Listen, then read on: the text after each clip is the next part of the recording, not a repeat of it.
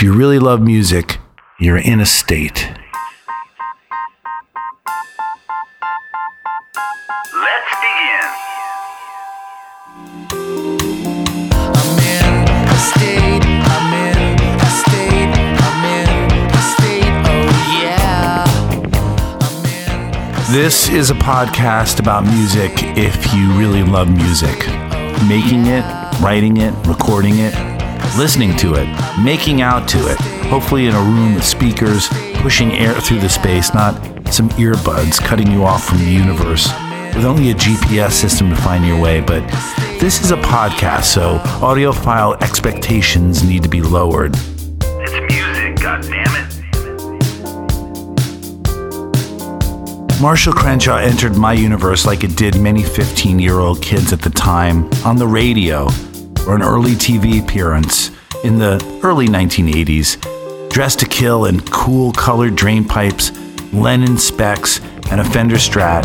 He had a throwback quality, but the music, although classic and pop minded, was a wholly unique and original, great American voice. Marshall Crenshaw is for me a generational artist who genuinely and generally brings a smile and respect to anyone's face who knows anything, even a passing interest about music.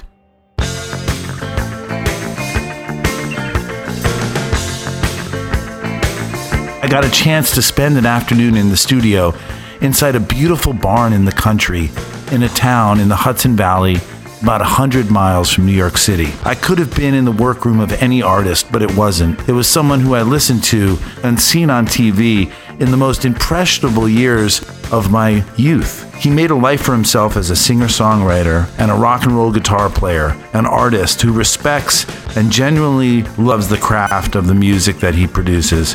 From my window nearly every day, I see that girl go down the highway. Ladies and gentlemen, welcome Marshall Crenshaw. Marshall is currently re releasing his classic second record, Field Day, through Intervention Records.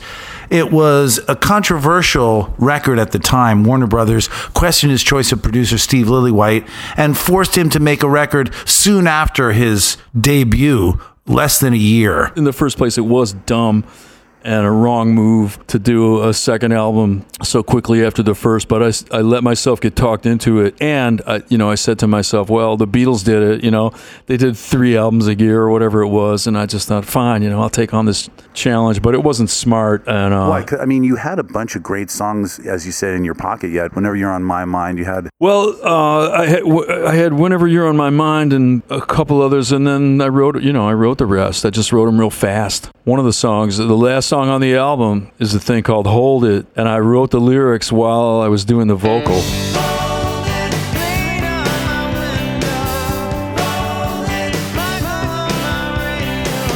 You know, like we set up the whole mix, and I didn't have a finished lyric yet, so I just wrote a, f- a first verse, sang it, we comped it, then we stopped. I got 20 minutes. I wrote the next part. You know, it was silly, but that's how we did it. And then, uh, and then we did the, like the dub mix thing at the end.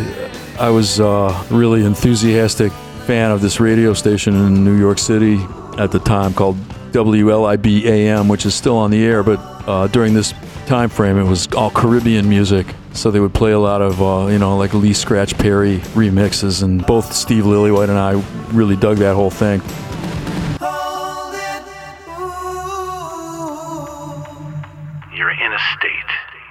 I was going through a bunch of your tunes, and I feel like there's a lot of kind of nostalgic longing. Whenever you're on my mind, s- somewhere love can't find me. You're my favorite waste of time. What do you dream of? Cynical girl. A lot of this stuff. Uh, I mean, is is this conscious in in you that you're this kind of mournful reminiscence, but in a beautiful pop song? I mean, you, you, named off a handful of songs, and uh, our town. I think I was just trying to get something on to the page. Really, you know, like I hadn't written anything in a while, and I thought, okay, what am I going to write about? Oh, I know, I'll write about New York City. That was like a topic that I could seize on back then, right? And and just get something down on the page. And I, I think uh, I wrote it pretty fast. The thing about longing and all that, I don't know. It just seems like there needs to be some kind of tension in a song, you know, some kind of unfulfilled desire or just something in it that creates an urgency or something, you know. You know, you said once you don't write every day that you need a recording project to write. So I am assuming you're not doing the, you're not mm-hmm. journaling or doing the artist way. I don't. I'm not that kind of uh, writer at all. I'm not. I'm a guitar player, and I've always been able to kind of slap a tune together, a piece of music. I can do that. Well, the last time I tried it, I could do it. But lyrics was always like a thing, you know. Like a, I just was never satisfied with my whatever I, you know, like lyric wise. I just thought this. I really, this is really a stumbling block, like a real thing that I have to conquer somehow. And eventually, I just found a way to do it. I found a way to get words that glued to the melodies that I wrote, you know, and that they worked musically. And you know, I thought that a lot of the time they were interesting too. You know, I just. I got. I reached this point in my life where I was just. I, all of a sudden, I got. I had it. You know, I could do it. What comes first, the music or the lyrics? No, it's always a piece of music first. I've read over the years enough sort of like literature about this to understand that it's sort of like an old school approach. That's the way songwriting teams of the uh, Great American Songbook era would do it. You know, there'd always be a piece of music first, and then the lyric writer would have to torment himself to try to fit some words to this thing. You know, whenever you see just my name on a song, that means that I, I'm both guys. I'm the guy that bangs out the music in a half hour and then tortures himself With the lyric to get the five words days, on the right. page, yeah, to then have them fit the music. That's a big deal with me. Is you know the the words have to really work musically and content wise. I you know I just hope that I've got something. I'm kind of obsessed almost with the words, really. Even though I'm saying you know it's like a necessary evil, but the words are really important. I think you know. One of the most listened to and streamed songs that you can find of Marshall's is a cover of Buddy Holly's Crying, Waiting, Hoping. Marshall, of course, played Buddy Holly, acting in the film biography of Ritchie Valens La Bamba. I did that session with Garry Tallent and Max Weinberg, and that was for the La Bamba soundtrack. In the script, it said that Buddy Holly was going to sing That'll Be the Day, of course. So we recorded that, and then there was someone at the record label that liked Buddy's song Well All Right, so we did a version of that. And then Garry said, Oh, why don't we try uh, Crying, Waiting, Hoping? And I said, Well, you know, that's a little bit oddball because he had never recorded that song during his lifetime. It was a, he wrote it just before he went out on the tour. But Garry said, Hey, who cares? Nobody knows that. And so we did it, and lo and behold, you know, like of the three songs we did, the filmmakers chose Crying, Waiting, Hoping. You're obviously so associated with Buddy because of the movie. He was a, a big early influence. Totally. Uh, yeah, I was really uh, enthralled with him, definitely, as a kid. Yeah, I saw him on Ed Sullivan the first time. I don't remember seeing him the second time. I saw him on the Dick Clark Saturday Night Show. Uh, he did this. Uh, Heartbeat was the one that he did. And I was disappointed because he didn't have his guitar. He just walked across this little footbridge stage set thing that they had and sang the song. I just remembered that a couple months ago that I saw him that time on TV. But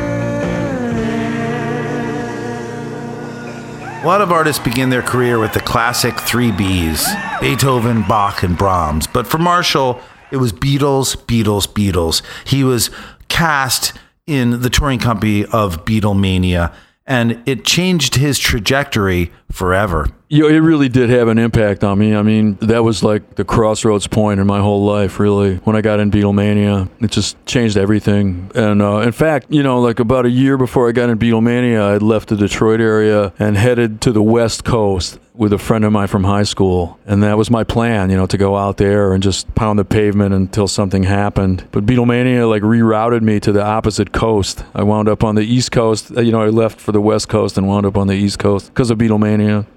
Marshall started his career writing songs in New York City. You can see why Robert Gordon found Someday, Some Way such an attractive song for him to record. It was, uh, you know, I mean, it, it was such a big deal at the time. It was like a, I got this message on my answering machine for him, from him. I, I played it like five times. I'm like, this can't be real. But anyway, it was. And I, I wound up working with him on two of his albums. The first one wound up getting canned, but then some of the tracks came out later on. And then on the second one, he recorded two or three of my songs, and one of them was Someday, Some Way. His version of Someday, Some Way was a hit in New York City on WNEW, and that also just kind of blew some doors open for me.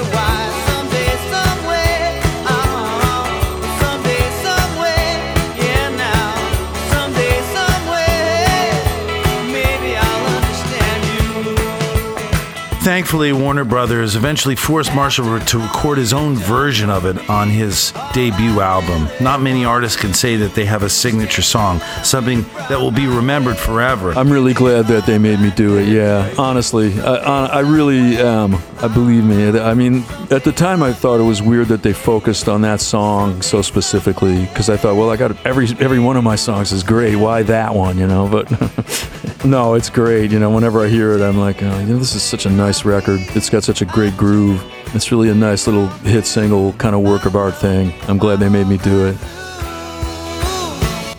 You've released a lot of live records, whereas I thought you were kind of a record guy. Or do you like exploring both sides? I mean, playing live is what really what it's all about. The act of playing and singing, that's really what it's all about, honestly.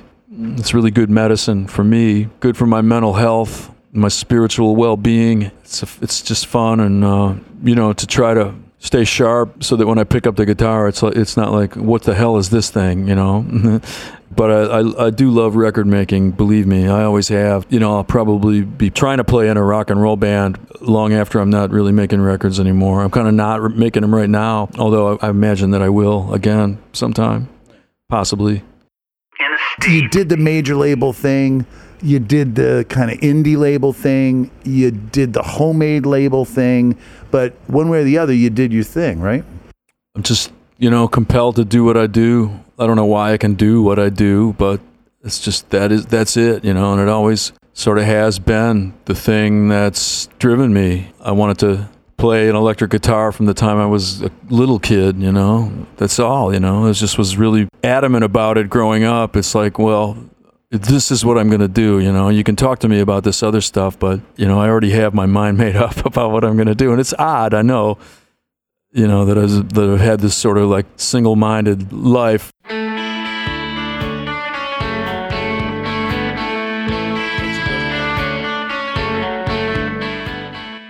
You had a very encouraging family life uh, to sort of help you step into music and, and, and become an artist. my yeah my dad for sure you know he he loved he loved music. It was just like one of the real fundamental things in his life always. And I I picked up I picked up on that from him you know. I just really loved being around him when I was a little boy and that's that was what he was you know he was just like that was his thing he had the rock and roll station playing in the car which was really uh, utterly weird for the 1950s but anyway he was that was that's what he liked and he was just kind of this vibrant upbeat kind of person most of the time. I mean he could get really angry sometimes too and uh, it was a mixed bag with him but uh, but the music thing definitely and he and when i started to play he was really really great about it he, he would like sit and listen as long as I wanted to keep going, you know. And I would just play for him and play songs that were on the radio, and he would just sit there and smile at me. That was unbelievable.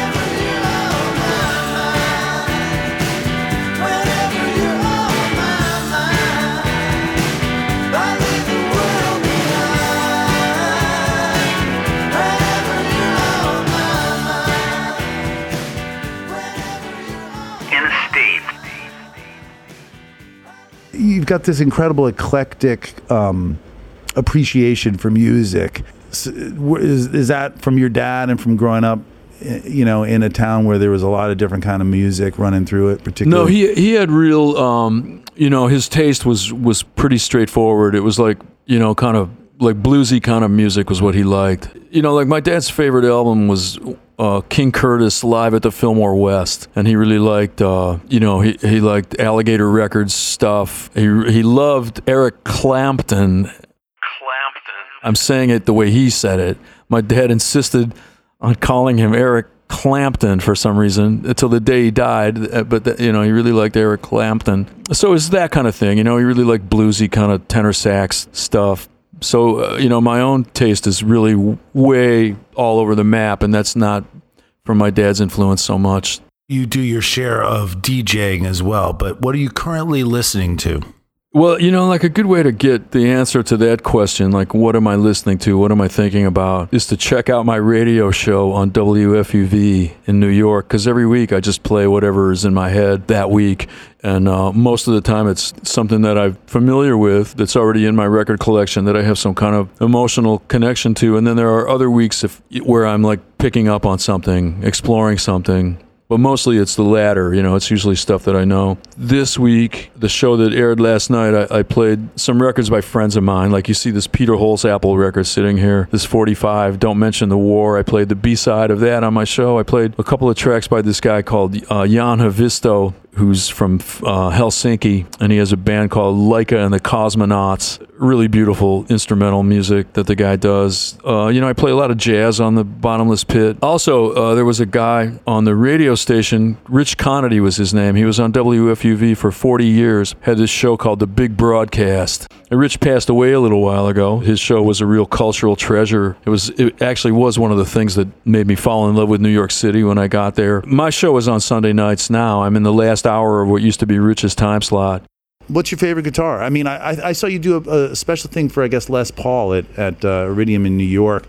Yeah, that one up above your head, the Sunburst one. My cousin uh, brought that guitar home from Southeast Asia. He was in the Air Force. But anyway, he brought that guitar home. After a little while, he had to sell it. And my dad wanted to help my cousin out, so he lent me the money to buy my cousin's Stratocaster. And for a long time, that was the only guitar I had. You know, like at first, I was a little bit thrown by it. This is like a different beast than what I was used to, you know. But after a while, I got the hang of it. That was my main thing for a really long time. Fender guitars, I really love the way they place themselves in the sonic picture, and I think they intonate, you know, the best of any electric guitars. They're just they're really great. Are, are you still kind of playing around and, and learning with your guitar, exploring?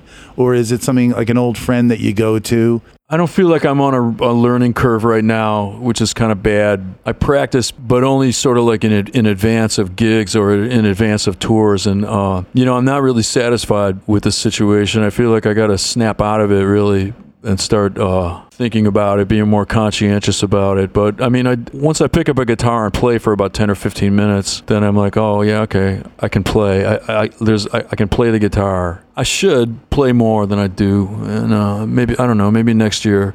Yeah, do you Um, go? You still go and see live shows? I do. Uh, there was a thing on Facebook a few months ago where you were supposed to list concerts that you went to. So I started thinking about all the shows I've been to, and it really is absolutely staggering. I saw Jimi Hendrix. Yeah, you know, I mean, I saw Count Basie and his orchestra. My dad took me to see them at a, at a high school. I saw Stevie Wonder in the '70s. I saw Cream. I, you know, I saw the MC5 and the Stooges. Saw Earth, Wind, and Fire. It- like when I really wrapped my mind around it, it I, I thought, wow, that's that's a lot. You know. In the States. You come, you have doing a bunch of shows coming up. Any plans to record? There's an album that's I think coming out any minute now, really, um, on this label called Run Out Groove Vinyl, and uh, it's a recording of me and my brother Robert and Chris Donato, right when we were first kind of venturing out into the world. I think this is our first show west of the Mississippi. It was recorded in San Francisco. The, you know, it was a multi-track recording that someone found in the vault, and uh, my friend Chris Stamey mixed it makes it made it sound really kick-ass and powerful which that band was anyway and it's just sort of like that moment in time you know like that this live album thing which is called thank you rock fans by the way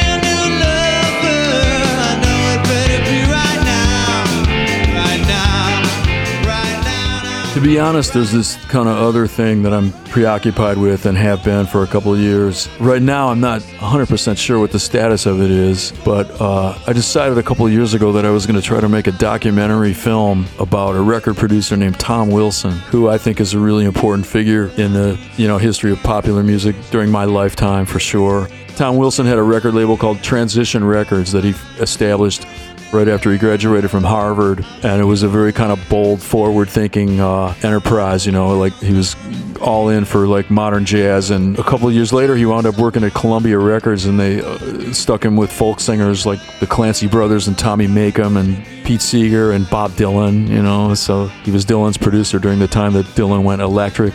And then from there, like after the success with Bob Dylan and Simon and Garfunkel, then rock music was sort of like his calling card for a little while. He was at MGM Verve and he signed the Velvet Underground, produced their first two albums. He signed Frank Zappa when nobody else would do that.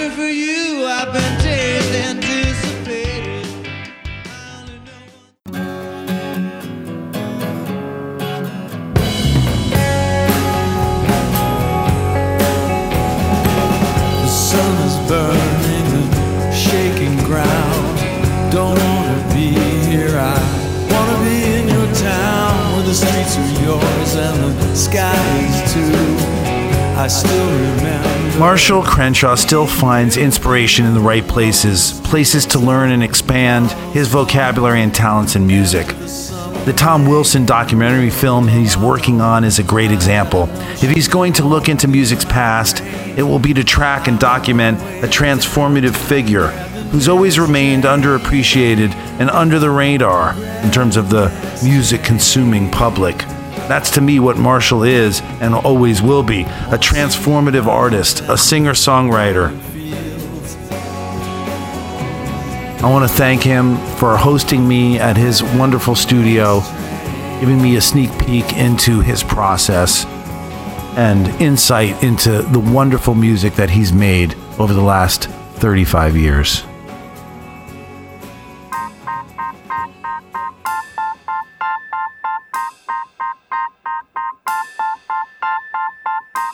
This is Porter Block in New York City after spending an afternoon with Marshall Crenshaw. You can listen to my music on iTunes or Spotify, or listen to this podcast on inastate.com. Porter Block signing off. If you really love music, you're in a state.